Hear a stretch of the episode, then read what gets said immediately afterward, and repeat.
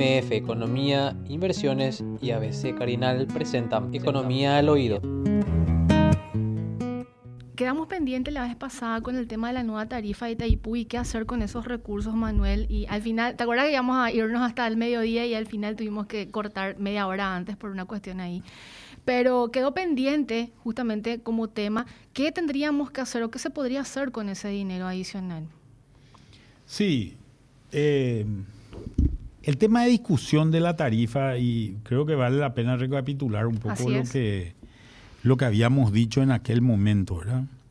El tema de la tarifa eh, es una discusión, creo que es una discusión eh, casi si se quiere ridícula en algunos casos, ¿verdad? ¿Qué es lo que se hizo en, en el año pasado, ¿verdad? perdón, en, la decisión que se tomó ahora. Se tomó un valor entre el precio que estaba anteriormente y el precio que, digamos que debería estar bajo las condiciones del anexo C. Entonces, acá es, es importante entender que Itaipú es una empresa binacional que en realidad no genera lucro, no genera utilidades. Al no generar utilidades, entonces lo que se hace es, se suman todos los gastos que tiene la represa y se divide entre la cantidad de electricidad que esa represa produce, ¿verdad? Eh, ahí hay dos mediciones de, valor de electricidad, una es potencia y otra es energía. Eh, que no quiero también su diferencia, sí. No, no, no, quiero entrar en los detalles de, qué, significa cada una, pero creo que sí es importante tener en cuenta que, que normalmente lo que se usa para, sacar la tarifa es la potencia, ¿verdad? En la actualidad. Y la potencia es una potencia, es un valor fijo para la represa. Entonces, lo que se hace es, se dividen se, suman todos los costos y esos números se dividen entre la potencia y eso te da un número. ¿verdad? En el año 2021 o hasta el año 2021, más o menos los gastos que tenía Itaipú totalizaban alrededor de 3.200 millones de dólares, valores totales anuales, ¿verdad? de eso, 2.000 millones era servicio de la deuda, es decir, capital más intereses de la deuda. Esos dos mil millones, la deuda se está, está llegando a su fin. Itaipú está pagando toda la deuda. Entonces ese número bajó en 600 millones de dólares en entrando el año 2022. En el 2021 entonces era 3.200, dividió la potencia y el número que salía era 22,6. Ese era el precio que se pagaba que pagaba Paraguay por su parte, que, que pagaba Brasil por su parte. Entonces, ese valor, ese valor que, de, de 22,6 es un valor que está afectado en el año, en el año 2022. ¿Por qué? Porque ya no es más 3.200, sino es 2.600 el costo total de la represa, ¿verdad? Porque bajó como, les dije, de 2.000 bajó a 1.400 la deuda de Itaipú o el servicio de la deuda de Itaipú para el año 2022. Entonces, ¿qué es lo que ocurre? La tarifa, si vos calculás nuevamente 2.600 millones sobre la potencia, te tendría que dar 18,95. Y Brasil lo que dice es 18.95 es lo que dice el, tratado en el anexo C que tenemos que pagar y eso es lo que vamos a pagar. Paraguay estaba diciendo vamos a mantener la tarifa de 22,6 y vamos a subir en otros conceptos dentro del, dentro del, del costo y vamos a repartirnos ese dinero, que vaya al Estado, ¿verdad? Que vaya al Estado, o sea, como sobran 600 millones de dólares, ahora lo que decían era 300 millones de dólares para Paraguay, 300 para Brasil. Posiblemente, vos decís, en un concepto de pago de Itaipú, no sé cuál era el concepto que se, pretendía usar, y eso va directo posiblemente al Ministerio de Hacienda para gastos generales del Estado, ¿verdad? Em, o ese era el planteamiento que se tenía en un momento dado. Lo que pasó, lo que pasó entonces es que Paraguay le dijo, no, vamos al punto medio entre 22,6, precio viejo, y 18,95, precio nuevo, y ese punto medio es 20,75, que es lo que acordaron por un año, ¿verdad? Básicamente. Acordaron, eh, el, acuerdo por un año le genera unos 220 millones de dólares de ahorro y se genera además alrededor de 80 millones de dólares de, de, lo que es gasto social, ¿verdad? Eh, lo que se llamaban las tarifas, los gastos sociales que tenía Itaipú en su momento, ¿verdad?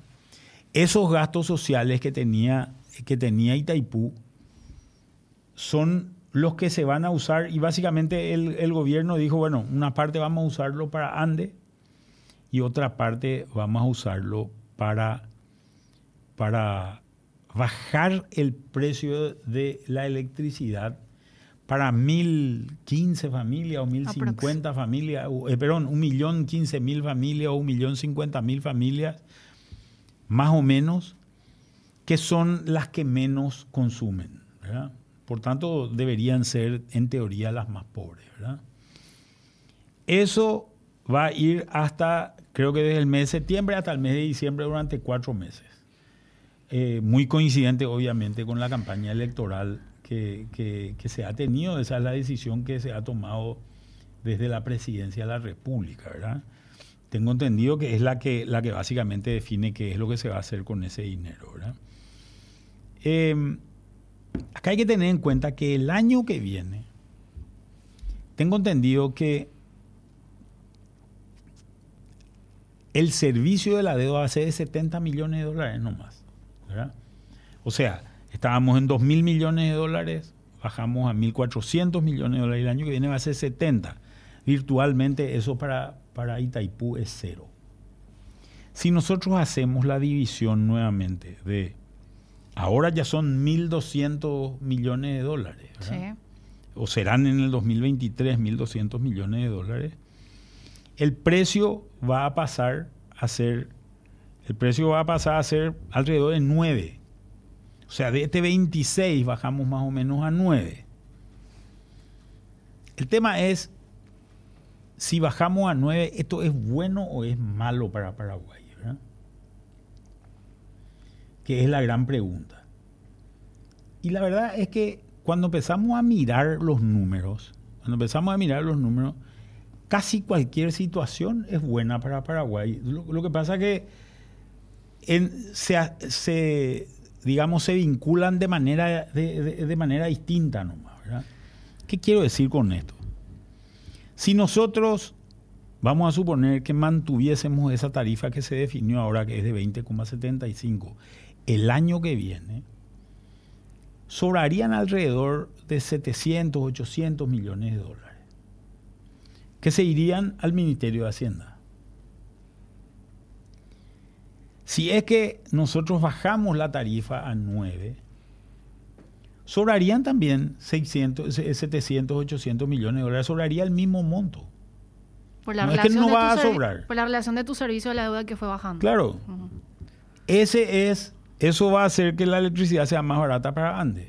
O sea, esos 700, 800 millones de dólares van a significar un ahorro para la Andes. No importa si el punto, el punto si es mucha plata o poca plata, es un monto de plata que va a ser exactamente el mismo. Eso es lo que es importante de que la gente entienda, ¿verdad? El monto va a ser exactamente el mismo. La institución pública que va a ser beneficiada por ese monto es lo que va a cambiar, ¿verdad? O se va al Ministerio de Hacienda o se va a la ANDE. Ojo, desde la ANDE también se puede ir al Ministerio de Hacienda, que también es una cuestión que hay que tener en cuenta. Entonces, si se fuese al Ministerio de Hacienda ese dinero, lo primero que tenemos que definir es qué se va a hacer con ese, con ese dinero en Hacienda. Porque un ingreso extraordinario de 700, 800 millones de dólares o el número que sea, debería ser usado para cosas muy puntuales, ¿verdad? Y no debería ser usado para gasto corriente. ojo, cambiamos casi el carácter de lo que es, de lo que es eh, la represa de Itaipú el tratado de Itaipú al hacer esto, ¿verdad? Porque, como les dije anteriormente, no genera lucro Itaipú hoy. Esta es una forma de lucro, ¿verdad? Sí. Con lo cual, tal vez la mejor decisión que se podría tomar ya es decir, ¿por qué no le damos lucro a Itaipú? ¿Verdad? Pero esa es una decisión que afecta al resto del tratado que se debería discutir entre los dos países dueños de la represa y es una discusión que, que no es la que se va a hacer en el año 2023. La otra, la otra historia es que estos 700, 800 millones más los 220 que ya hay generan un ahorro de casi mil millones de dólares para la ANDE. Esto genera una serie de circunstancias que son importantes de considerar. Que tiene hoy complicaciones el número del balance de ANDE porque cada vez se demanda más electricidad en Paraguay y la tarifa no ha tenido variaciones eh, significativas. Y acá hay una cuestión que es importante también de tener en cuenta. ¿Para qué se usa la electricidad? También es un, un tema importante, ¿verdad? Si la electricidad se usa para producción industrial, se vende de una manera determinada. Si la electricidad se usa para cuestiones domiciliarias, se vende de otra manera. En general, cuando vos vendés para, para industria, las industrias no paran. Entonces yo te vendo potencia. Y acá ya tenemos que entrar a discutir diferencia. qué es lo que es potencia y qué es lo que es energía. Potencia es la capacidad que, se tiene de producir electricidad. Y energía es la electricidad efectivamente producida. Eh, voy a hacer una metáfora. La metáfora es, yo tengo una naranja y esa naranja me puede producir jugo. La naranja es la potencia que tiene capacidad de producir X mililitros de jugo. Y el jugo producido es la energía, es el resultante de esa potencia.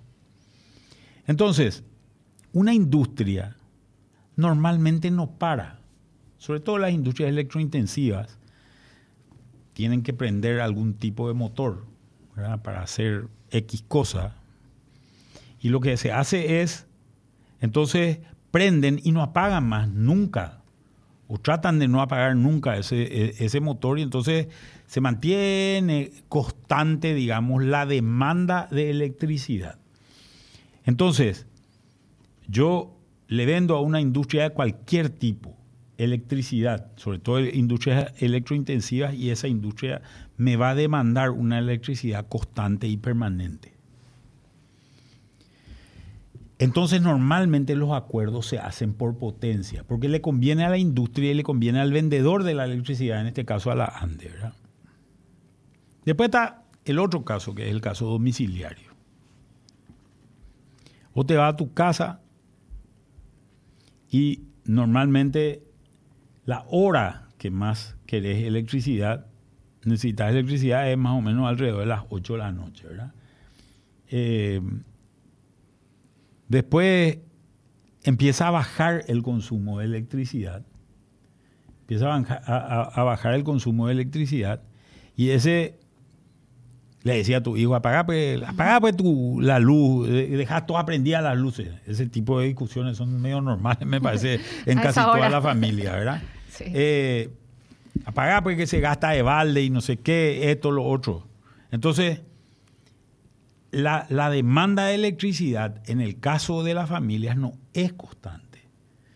Después la familia sale, los chicos se van al colegio, eh, los padres se van a trabajar. No hay nadie en la casa, no se prende la luz, ¿verdad? No se prende la luz, no se usan los aire acondicionados, no se usa lo que, eh, no se prende la televisión, etcétera, etcétera. Entonces, eh, baja mucho el consumo de electricidad. Por ejemplo, en horarios de la mañana o en horarios de la tarde en general, ¿verdad? ¿Qué es lo que pasa lo que pasa? Cuando vos tenés esas variaciones, y esas variaciones no solamente son dentro de un día, son variaciones también dentro de un año. Porque no es lo mismo la demanda de electricidad en los meses de verano, donde hace calor y querés usar el aire acondicionado, que yo siempre digo debe estar en la constitución el uso de aire acondicionado porque es un derecho humano en este país. Eh, sobre todo cuando hace calor. Por eso algunos días fríos nos vienen bien, ¿verdad? Eh, el problema es que el problema es que vos vas a tener una demanda mayor de electricidad en los meses en los meses de verano y una demanda menor de electricidad en los meses de invierno. en los meses de invierno, ¿verdad? Entonces también va a haber una fluctuación. Gran parte de la demanda que hay en Paraguay es demanda domiciliaria y no es industrial. Nosotros hemos venido consumiendo, consumiendo cada vez más electricidad por una serie de circunstancias que se han dado. Em, desde el año 2002, más o menos en adelante, y esto se nota muy bien en los datos de encuestas de hogares, ha empezado, han empezado a pasar una serie de cosas. Una de ellas eh, ha empezado a reducirse el nivel de pobreza de la gente. La gente tenía acceso a más bienes. Han bajado las tasas de interés, con lo cual la gente también empezó a tener más acceso a financiamiento. Eh, ha empezado a, extenderse los servicios de energía eléctrica alrededor del país, que ha empezado a llegar a casi todos los lugares del país. Entonces, eso le permitió a la gente tener una ladera, le permitió a la gente tener un aire acondicionado, le permitió tener un lavarropa, le permitió tener un televisor, una serie de, electrodomésticos que hizo que una familia que posiblemente si no tenía luz iba a tener eh, esa demanda.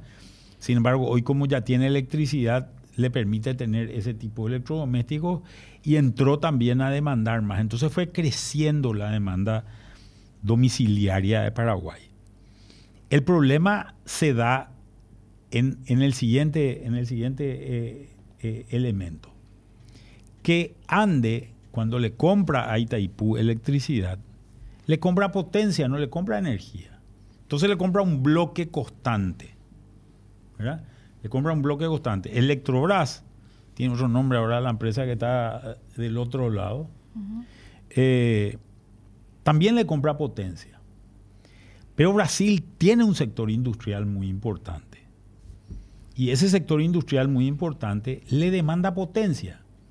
Entonces el negocio es mucho más redondo para Electrobras que para Ande, porque Electrobras le compra, eh, le, compra potencia a Itaipú y le vende potencia a sus clientes. En el caso de Paraguay no. En el caso de Paraguay le compra potencia, Ande le compra potencia a Itaipú y le vende energía a sus clientes.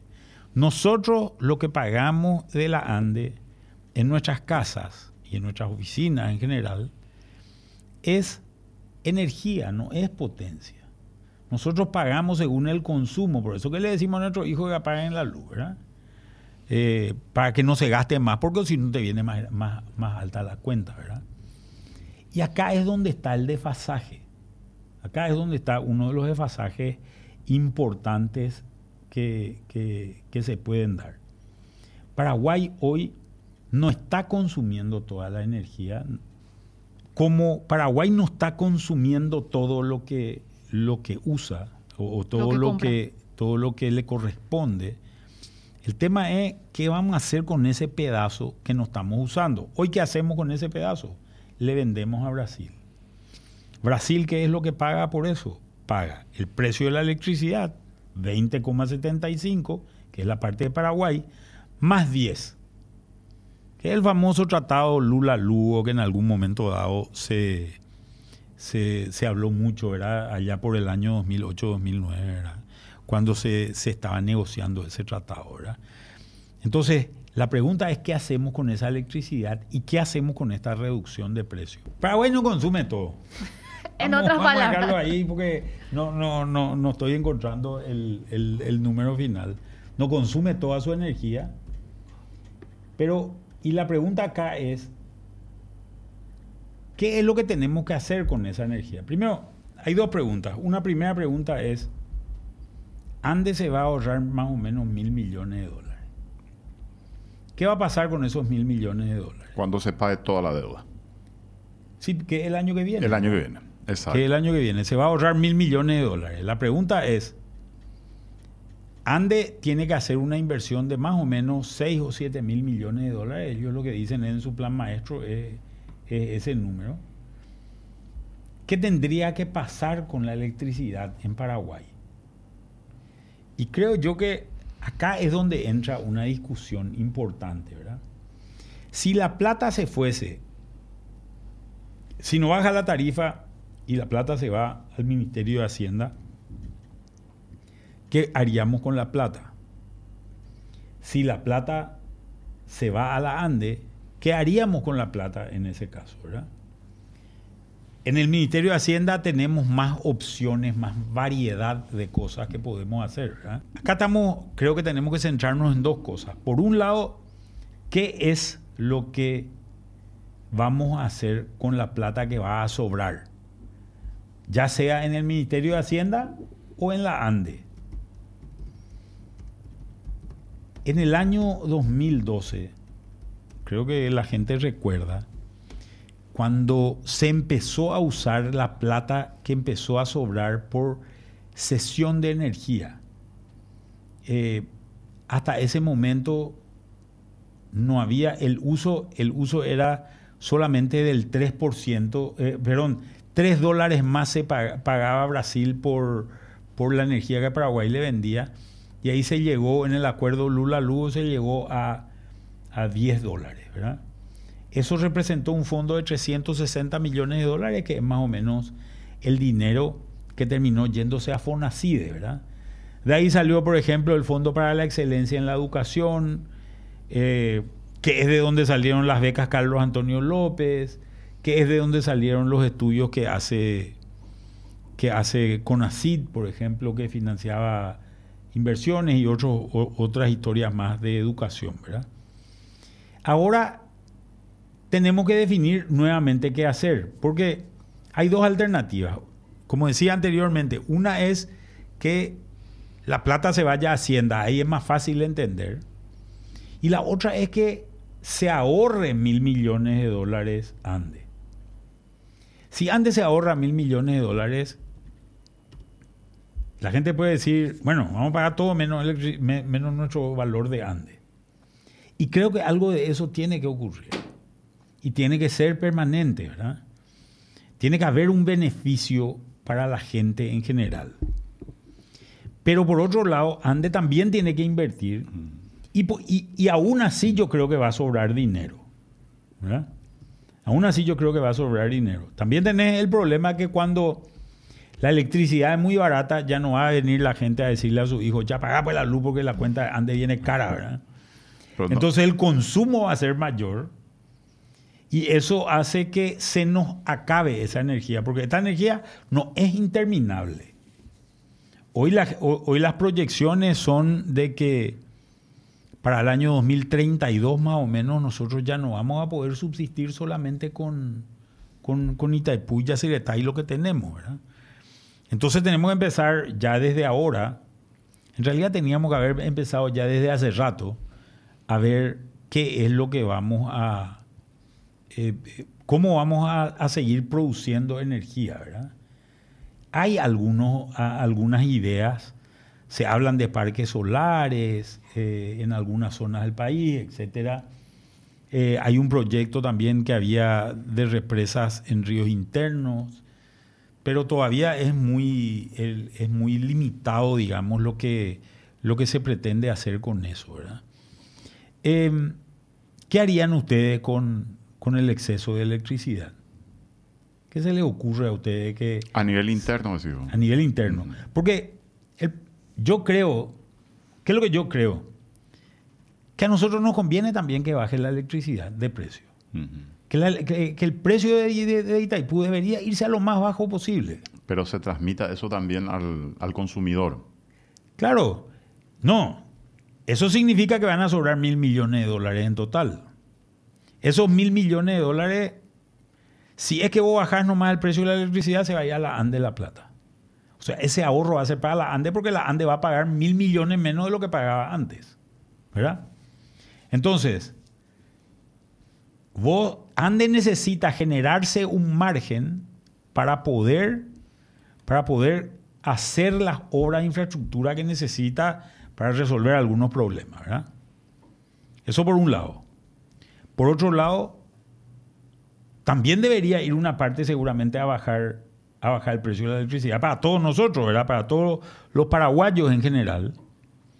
Pero por otro lado también deberíamos tener seguramente una parte de esos, de esos mil millones que se destine a otras cosas, que no sea un ahorro para grande.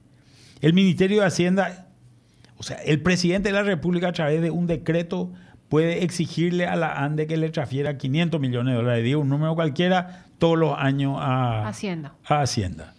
Y, pero esos fondos de Hacienda, ¿para qué vamos a usar otra vez? ¿Vamos a usar para pagar sueldo nomás? ¿O vamos a usar para, para qué? Para fortalecer qué parte. ¿Qué se le ocurre a usted? Creo que sería interesante también que la gente opine.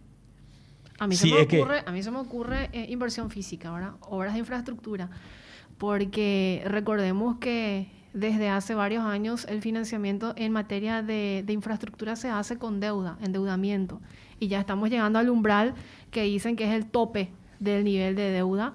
Entonces, me parece un recurso interesante para tratar de redireccionarlo en ese, en ese gasto, vamos a decirlo. O sea que del, del fondo de Fonacide hay una parte, eh, hay algunas modificaciones de la ley, pero en la, ley original el 27% se iba para, para obra de infraestructura, ¿verdad? Que era un fondo que se le asignaba a Hacienda, pero Hacienda podía gastar solamente en obras eh, de infraestructura. Se podría sumar a esto 27% de 300 millones de dólares, número más, número menos 100 millones de dólares. Y acá hay un tema que es importante con relación a lo que decís de infraestructura, Prince, que nosotros venimos gastando más o menos mil millones de dólares por año de infraestructura. Pero gran parte de eso, posiblemente un 80% de eso, sale de la deuda, sale de generar deuda. Eh, y ese modelo es el que no es más sostenible porque en realidad, cuando vos subís mucho la deuda, te sube también el pago de intereses. Y en Paraguay, el capital de la deuda se puede pagar con deuda nueva, pero no los intereses. Los intereses hay que pagar de los impuestos, ¿verdad? Y estos impuestos van, perdón, estos intereses van creciendo y van afectando una vez, eh, cada vez más el, el, gasto, el ingreso que se tiene por el lado de los impuestos. Entonces, tenemos que buscar otro modelo, que es lo que, lo, que vos planteás y posiblemente una parte de eso puede hacer infraestructura. ¿Y vos qué pensás, Roberto? Y yo creo que se puede, mucho hablamos de sustituir, por ejemplo, la, utilización de energía fósil con energía eléctrica para consumir internamente. Muchos ya hemos hablado de eso, transporte, ese tipo de cosas. ¿eh? cambio de la matriz energética, incentivar el consumo en las viviendas, en vez de traer gas de afuera. Yo creo que esa En vez de usar cocina a gas, tenemos eh, cocina eléctrica. Cocina eléctrica, claro. Pero para eso necesitamos un sistema seguro, un sistema de distribución que no falle. Y, por otra parte, incentivar el, consumo industrial, incentivar qué tipo de beneficio podemos dar para que se instalen las empresas que pueden demandar esa energía. Fíjate, y fíjate que acá hay un dilema, ¿verdad? En estas cosas, ¿verdad? Porque esta es la discusión que creo que tenemos que tener los paraguayos, ¿verdad?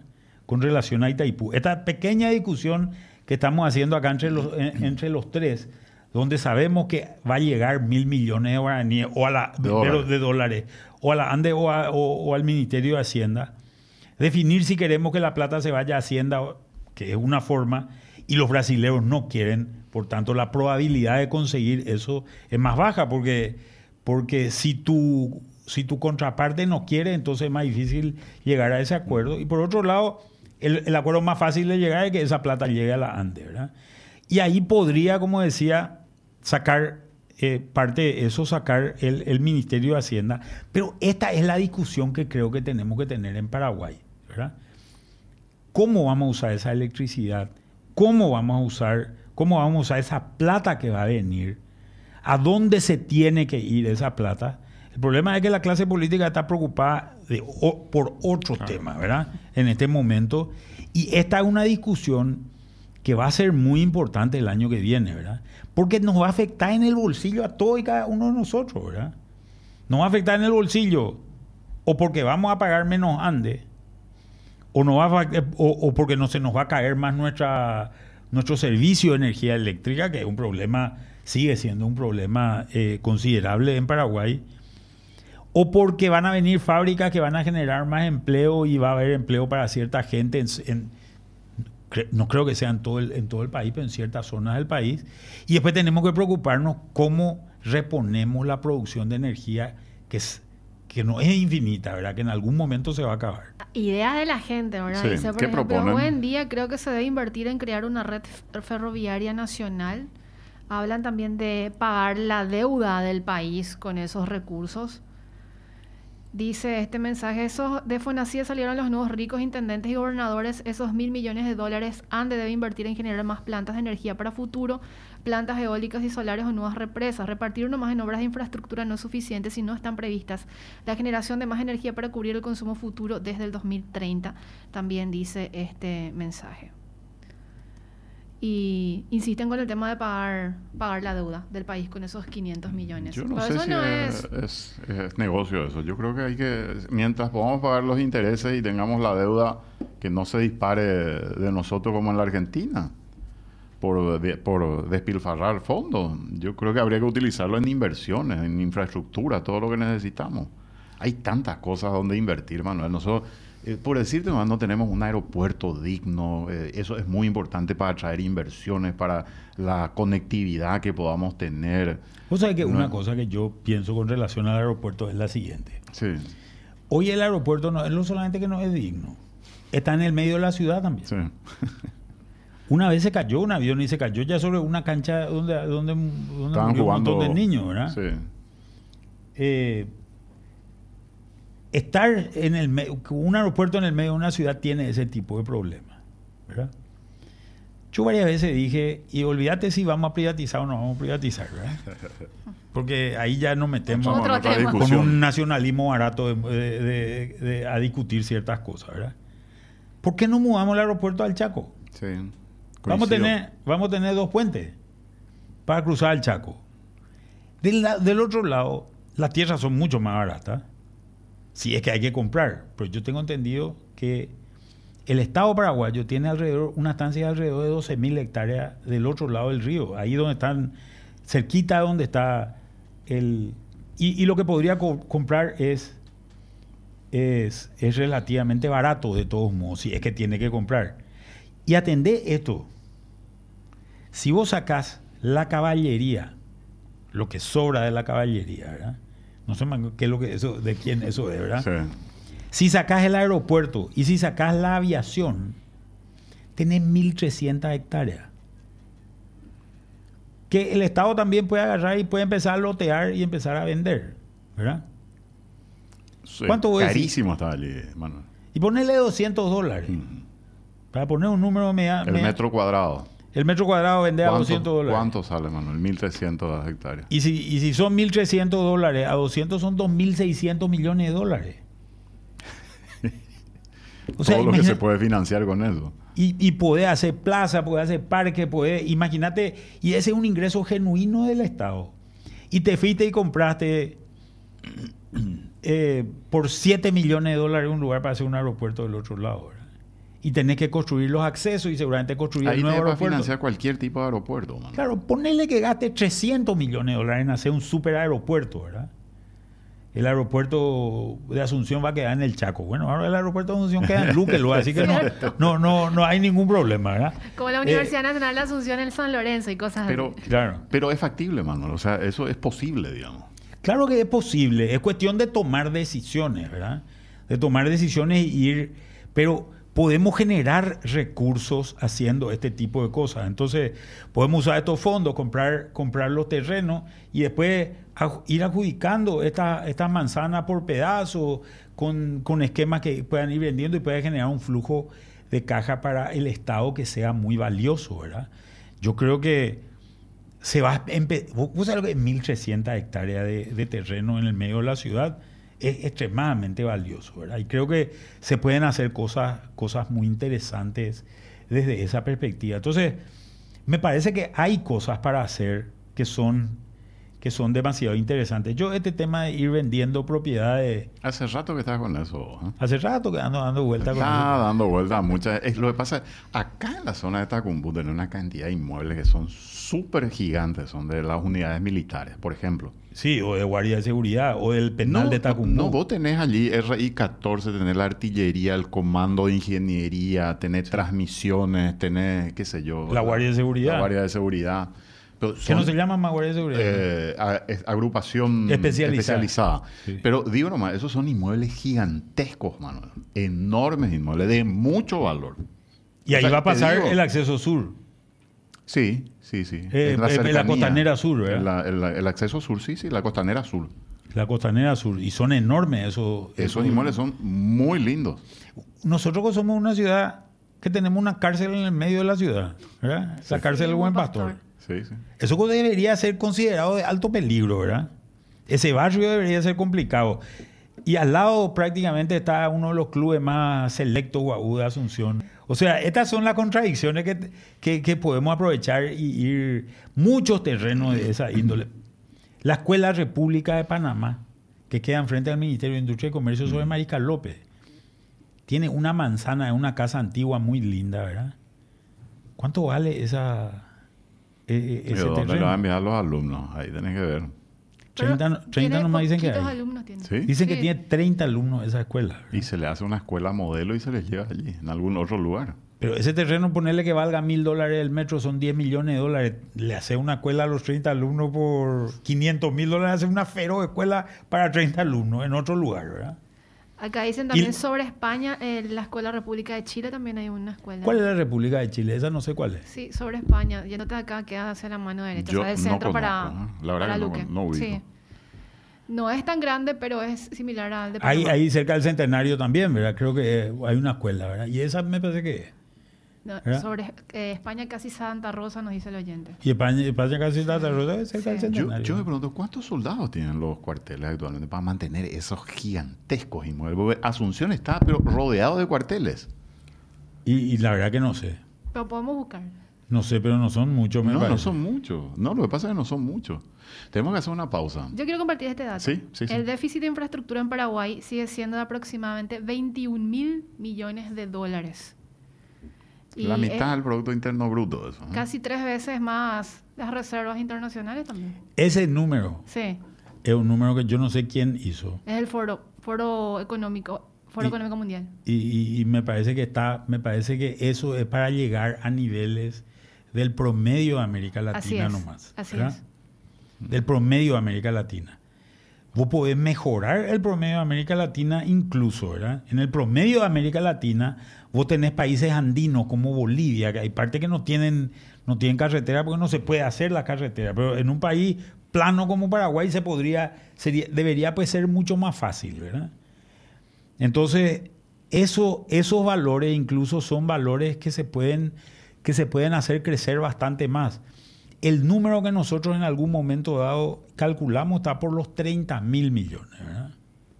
Eh, ¿Cómo seguimos? ¿Tenés más mensajes, Tengo muchísimos y vale, vamos a compartir, ¿te parece? Agradezco a la gente porque nos escriben de todos lados, de Ciudad del Este, Concepción. Qué bueno. Eh, por ejemplo, esto de Julio Ibarra dice mil millones de dólares para una política de Estado donde se priorice la educación, no hay de otra.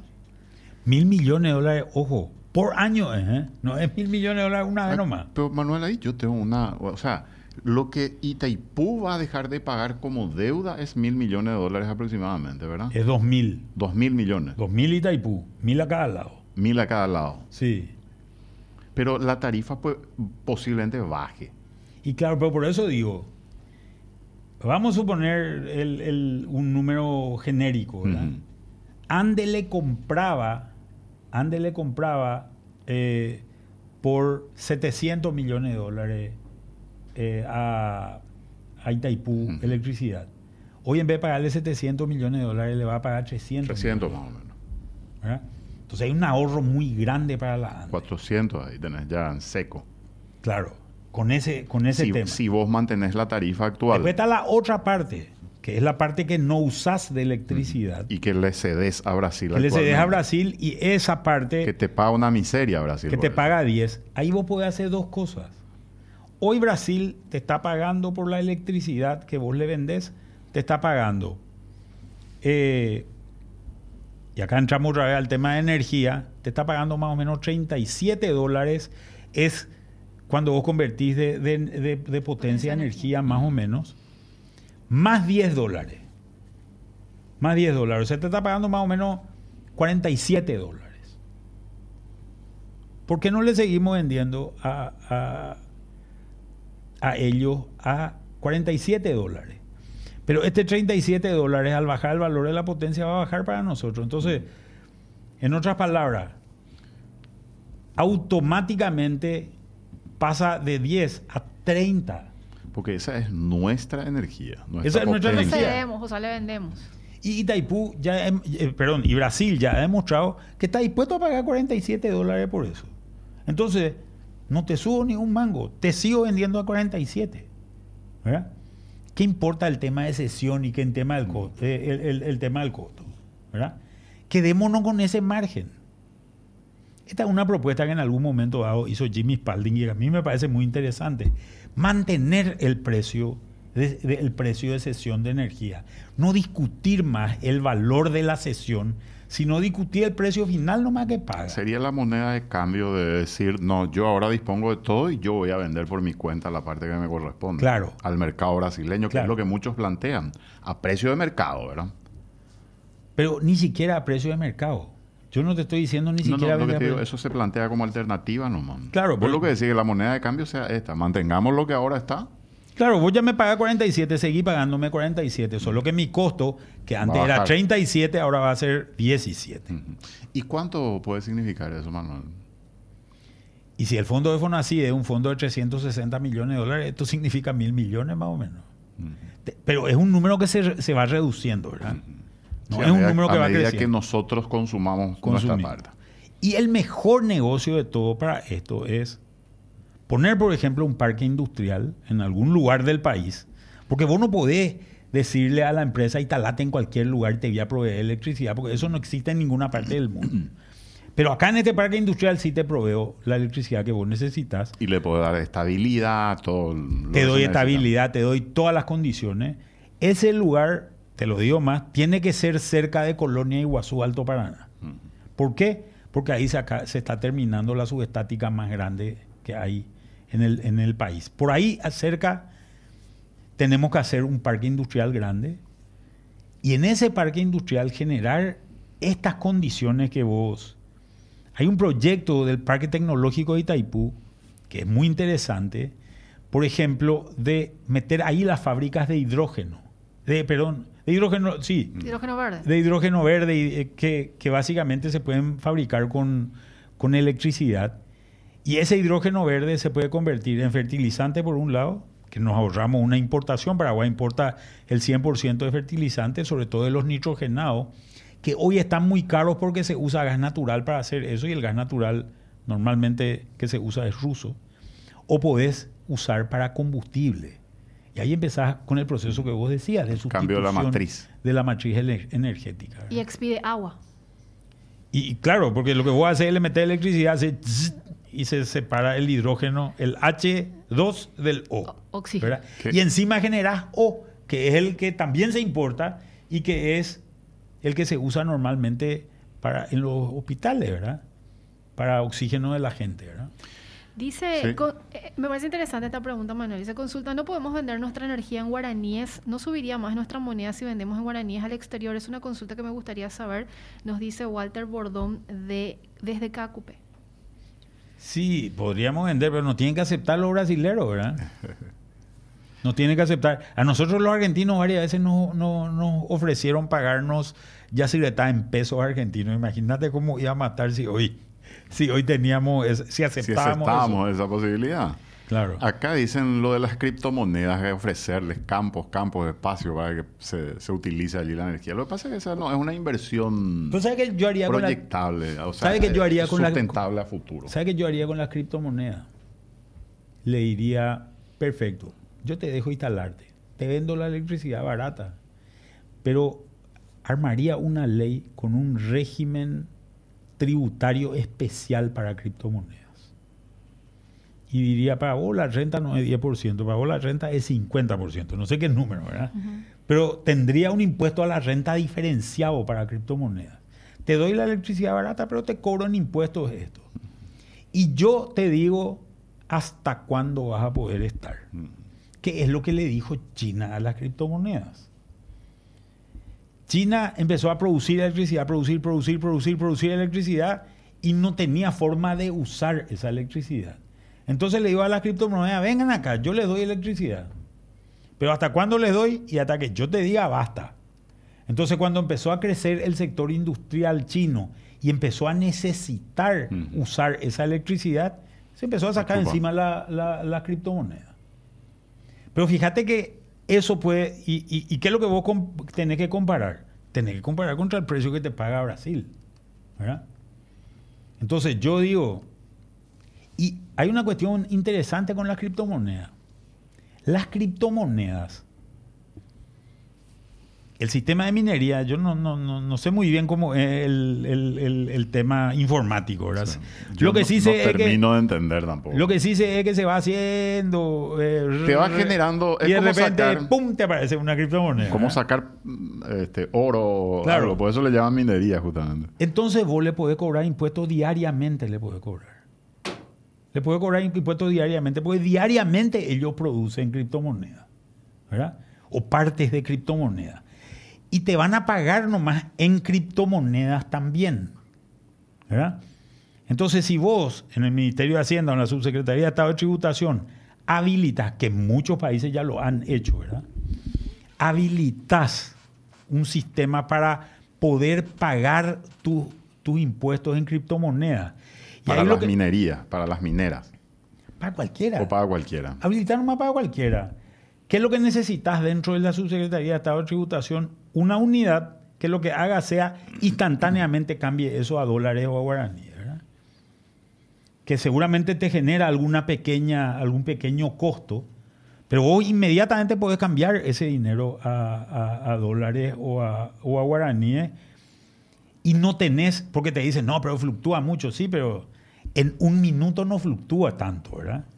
O en una hora no fluctúa tanto, ¿verdad? Entonces podés hacer un cambio casi instantáneo de ese tipo de cosas, pero te vas insertando también a un mundo distinto, ¿verdad?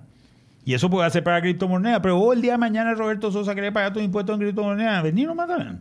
¿verdad? Si ya tengo montado el departamento, ¿cuál es el problema? Lo convertís automáticamente. Lo convierto automáticamente a dólares y soluciono el problema y capto ese, eh, ese recurso, ¿verdad? Y te genera también otra situación muy interesante. Paraguay necesita captar dinero en dólares porque tiene gasto en dólares. Hay países que no pueden captar nada en dólares. Argentina no capta nada. Serio problema. Entonces, comprar los dólares para su Ministerio de Hacienda para cubrir, por ejemplo, pagar la deuda externa es un problemón para ellos. ¿verdad? Y acá en Paraguay no tenemos ese problema porque recibimos dinero de Itaipú y Yacyretá, que es en dólares, y con esto podemos aumentar incluso un poco más eso. Buenas. Con respecto a esto de los soldados que habíamos consultado, soldados casi ya no hay, los militares aparte de tener miles de terrenos para sus cuarteles, aparte agarran otra vez terrenos afuera y cercan todo. Estos deberían estar fuera de la ciudad porque están al santo cohete, no le hacemos frente a nadie, dice, por ejemplo, este mensaje. Hablan de hacer finalmente el ferrocarril carguero a Bahía Paraguay, Villeta. Eh, Una cosa que es interesante con relación a, los ferrocarriles de carga. Sí para, para pensar nomás esto. Vos sabés que si el, más barato, el más barato de todos los transportes es el transporte por agua, ¿verdad? Por eso los barcos son grandes, ¿verdad? Eh, si el transporte fluvial, por ejemplo, una barcaza en Paraguay cuesta uno, el transporte por tren cuesta tres y el transporte por camión cuesta seis. O sea, esa es la relación que existe entre entre los distintos tipos de carga o de, sistemas. Por tanto, si nosotros podemos armar un tren de carga, eh, podemos pensar seriamente en, en, bajar mucho los costos de transporte. Y yo pensé una cosa en algún momento dado. Me acuerdo que le dije eso. ¿Viste la línea de 500? Sí. La línea de 500 que viene de Hernandaria a Villa Valle. Para hacer esa línea de 500 se expropió 100 mm. metros, ¿verdad? Una franja de dominio. Una franja de dominio de 100 metros. Y esta es una pregunta. ¿No sería posible poner un tren eléctrico debajo de esa línea? Ya está con la electricidad, ¿verdad? Tiene que bajar seguramente. Pero eh, que convertir esa electricidad. Tiene que convertir, claro, por eso tiene que poner transformadores cada tanto. Pero uno de los costos más altos que hay en hacer este tipo de cosas es la expropiación, el corto de expropiación. Entonces, vos ya tenés todo expropiado esto. Podés, podés hacer, podés reducir bastante el costo. Alguien me dijo, y no sé si es cierto esto, que vos no podés hacer trenes eléctricos de carga, que los trenes eléctricos normalmente son de pasajeros porque no tienen la suficiente fuerza para mover la carga. No sé si algún oyente conoce este tema y nos puede, Nunca escuché, ¿eh? nos puede explicar, pero, pero tienen que ser trenes a gasoil. Que tienen que ser, que tienen que ser a diésel los trenes de carga. Eso me dicen. No, no, no sé si es cierto, ¿verdad? No, no, no, no tengo económicamente, que parecería ser que el hidrógeno puede mover motores mucho más, que necesita mucho más potencia que la electricidad y que el mundo se va a dividir entre los motores chicos eléctricos y los motores grandes a hidrógeno posiblemente en el futuro. ¿Y el, cómo se, almacena eso? El hidrógeno se almacena. Se almacena. Que es muy interesante, porque dice que la electricidad no se puede almacenar. No, incluso vos podés hacer otra cosa. Vos podés tener una estación de servicio y en esa estación de servicio nomás producir tu hidrógeno le metes agua, le metes electricidad en esa estación de servicio y ahí vas produciendo tu, hidrógeno y ahí vas cargando los autos que... Además hay otro problema, el auto eléctrico, el problema que tiene es que necesita un tiempo para cargarse la electricidad. Cada vez hay cargadores más rápidos. Hay cargadores que son rápidos, sí. Pero, pero dura 20 minutos. Mm, yo entiendo que más, Manuel. ¿eh? Mira, yo le conozco a una persona que es director de Itaipú y tiene un auto eléctrico. Dice que tres veces ya tuvo que venir en, grúa porque su auto eléctrico, hay dos lugares nomás donde puede cargar de aquí a Ciudad del Este. Y dice que tarda 20 minutos más o menos la carga, pero a veces no hay electricidad en ese lugar, entonces no puede cargar y ahí tiene que subir a una grúa y venir. Acá dice una persona, el tren es mi sueño, fui desde la estación Asunción hasta Encarnación cuando era niño. Yo recuerdo una vez viajé también, toda una noche en tren. yo viajé mucho en tren. Yo una vez viajé y me acuerdo perfectamente. Yo muchas veces viajé y te cuento la primera vez que viajé. La primera vez que viajé tenía más o menos 18 años, me subía acá en la estación, a las 8 de la noche salía el tren. Nosotros, yo me iba hasta un lugar que se llama Isla Saca, En, en el departamento de Casapa. Y me iba feliz yo en el tren sacando el, brazo. Al otro día me despierto. Tenía la camisa toda agujereada. estaba toda, unos puntitos agujereados. porque volaban chispas y yo no me daba cuenta y caía en la camisa y me hacía un agujerito. Eh, todo agujereado como mosquitero me quedó el brazo. MF Economía Inversiones. Ideas globales para necesidades locales. Visítanos en www.mf.com.py.